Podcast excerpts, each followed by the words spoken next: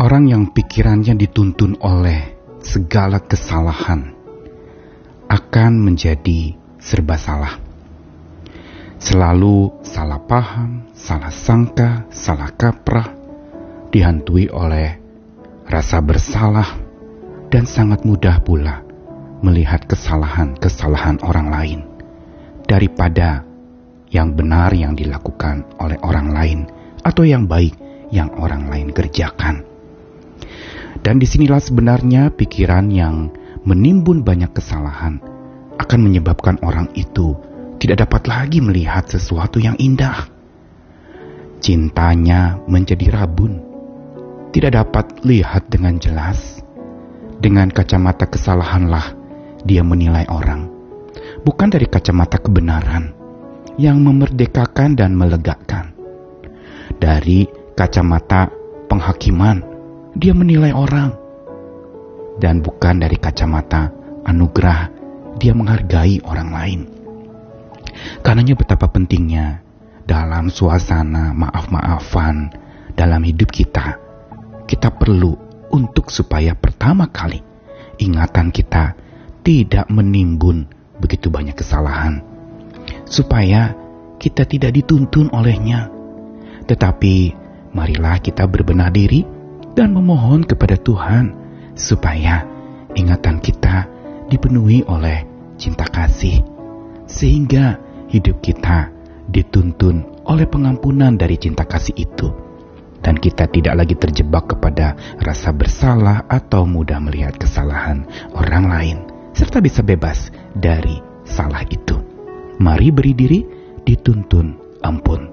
Saya Nikolas Kurniawan menemani lagi di dalam Sabda Tuhan. Hari ini kembali dari kisah maaf-maafan di dalam kitab suci. Kalau beberapa hari yang lalu tentang Esau dan Yakub, kali ini tentang Yusuf dan saudara-saudaranya. Kejadian 45 ayat 1 sampai 5, 8 dan 14 sampai 15. Ketika itu Yusuf tidak dapat menahan hatinya lagi di depan semua orang yang berdiri di dekatnya. Lalu berserulah ia, "Suruhlah keluar semua orang dari sini." Maka tidak ada seorang pun yang tinggal di situ bersama-sama Yusuf ketika ia memperkenalkan dirinya kepada saudara-saudaranya. Setelah itu menangislah ia keras-keras sehingga kedengaran kepada orang Mesir dan kepada seisi istana Firaun. Dan Yusuf berkata kepada saudara-saudaranya, Akulah Yusuf. Masih hidupkah Bapa?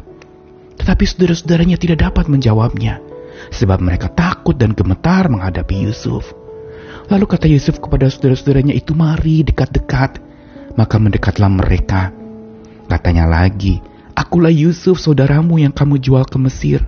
Tapi sekarang jangan bersusah hati, jangan sesali diri, karena kamu menjual aku ke sini Sebab untuk memelihara kehidupanlah Allah menyuruh aku mendahului kamu.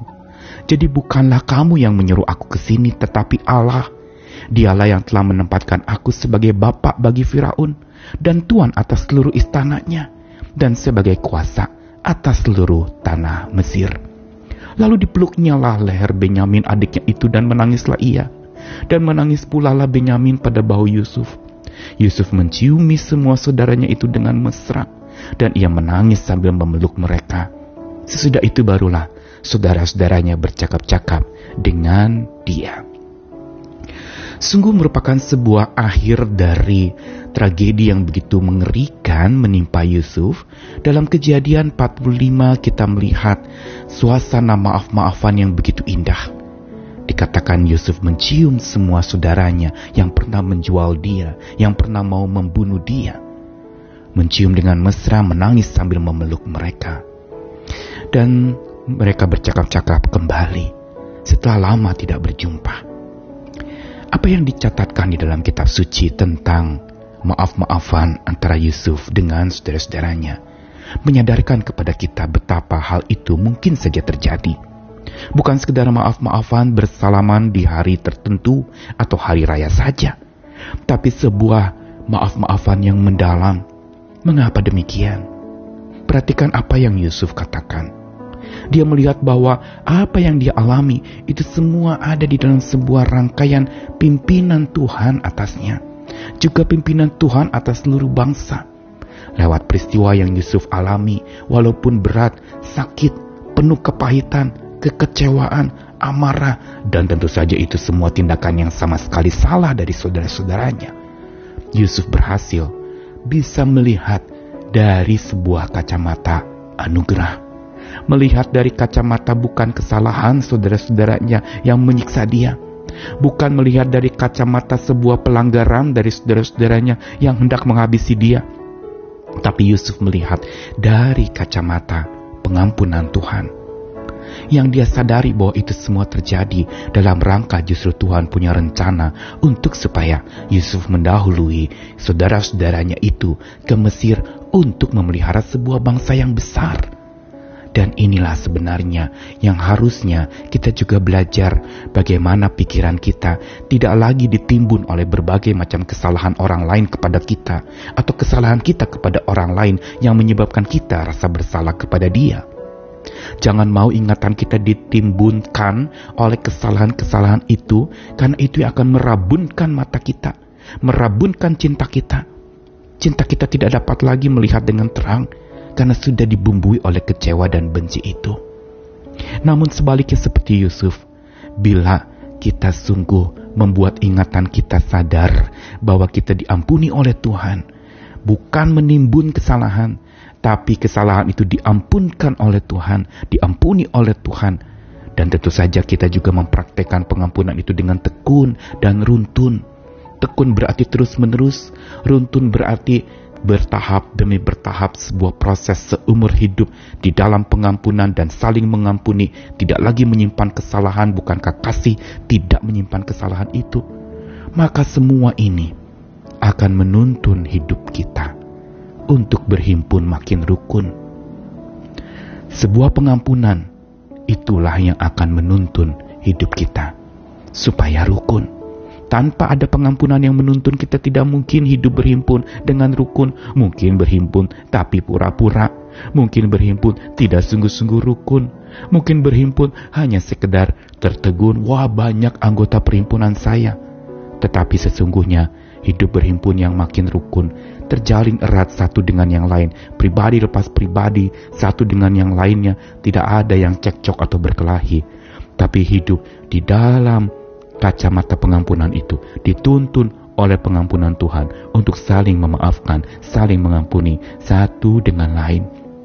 Dan kalau itu terjadi, maka damai pun akan mengalun dengan santun. Dia akan terus memenuhi himpunan itu sebagaimana Yusuf dengan saudara-saudaranya. Mereka berpelukan mesra. Mereka sambil memeluk satu dengan yang lain dengan tangisan sukacita dan mereka bercakap-cakap kembali tadinya bungkam, penuh dengan amarah, menyimpan kesalahan, sekarang membuka dan lalu berbicara kembali dalam suasana kasih yang mesra. Rindukah kita mengalaminya? Tentu saja iya, saya pun juga. Karena itu mari beri ingatan kita dituntun oleh pengampunan Tuhan.